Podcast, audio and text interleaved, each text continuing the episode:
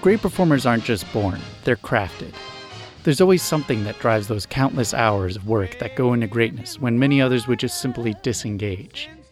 Inspiration is the thing that drives most great performers to these extraordinary lengths.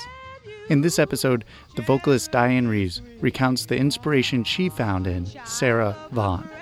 This is Jazz Stories. I'm Matthew Law Middleton. I think the thing that made her unique was her approach to her voice. You know, you, you have to listen to her sometimes as just an instrument that has the ability to articulate words because there's such a broad range of color in her voice.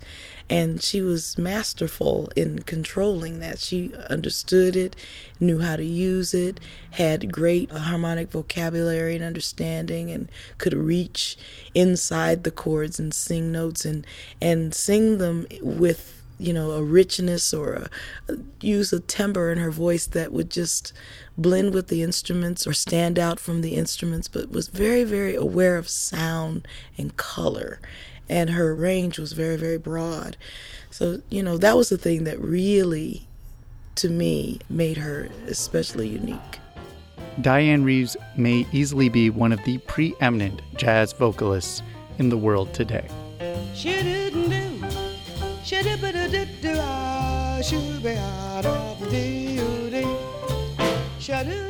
She's recorded over 20 albums, four of which have won Grammys, and three of those were consecutive wins, which no other jazz vocalist has ever done. She's performed with Peggy Lee, Sergio Mendes, and Harry Belafonte, to name just a few. But the guiding light in Reeves' dedication to her art and the development of her own style has always followed the luminous Sarah Vaughan. And inevitably, whenever the subject of jazz vocalists comes up, a comparison is always made to Sarah Vaughan.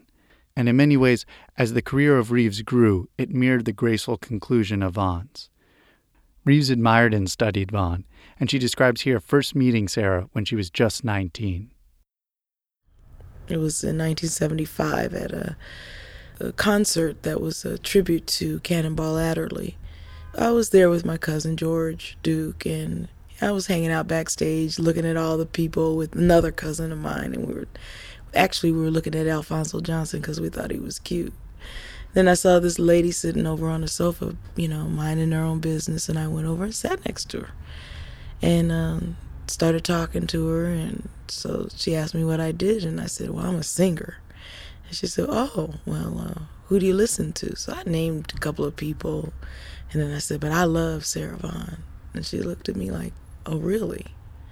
I said, yeah. And then I told her about why I loved her. So she can really sing. She, her voice goes high and low in the best way that I knew how to describe it.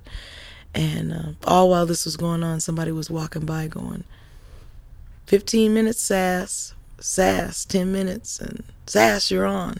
And I just didn't get the connection.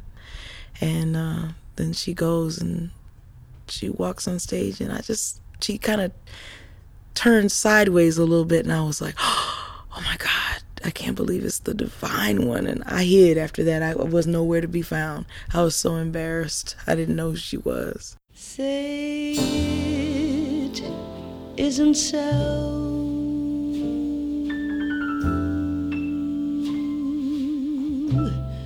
Say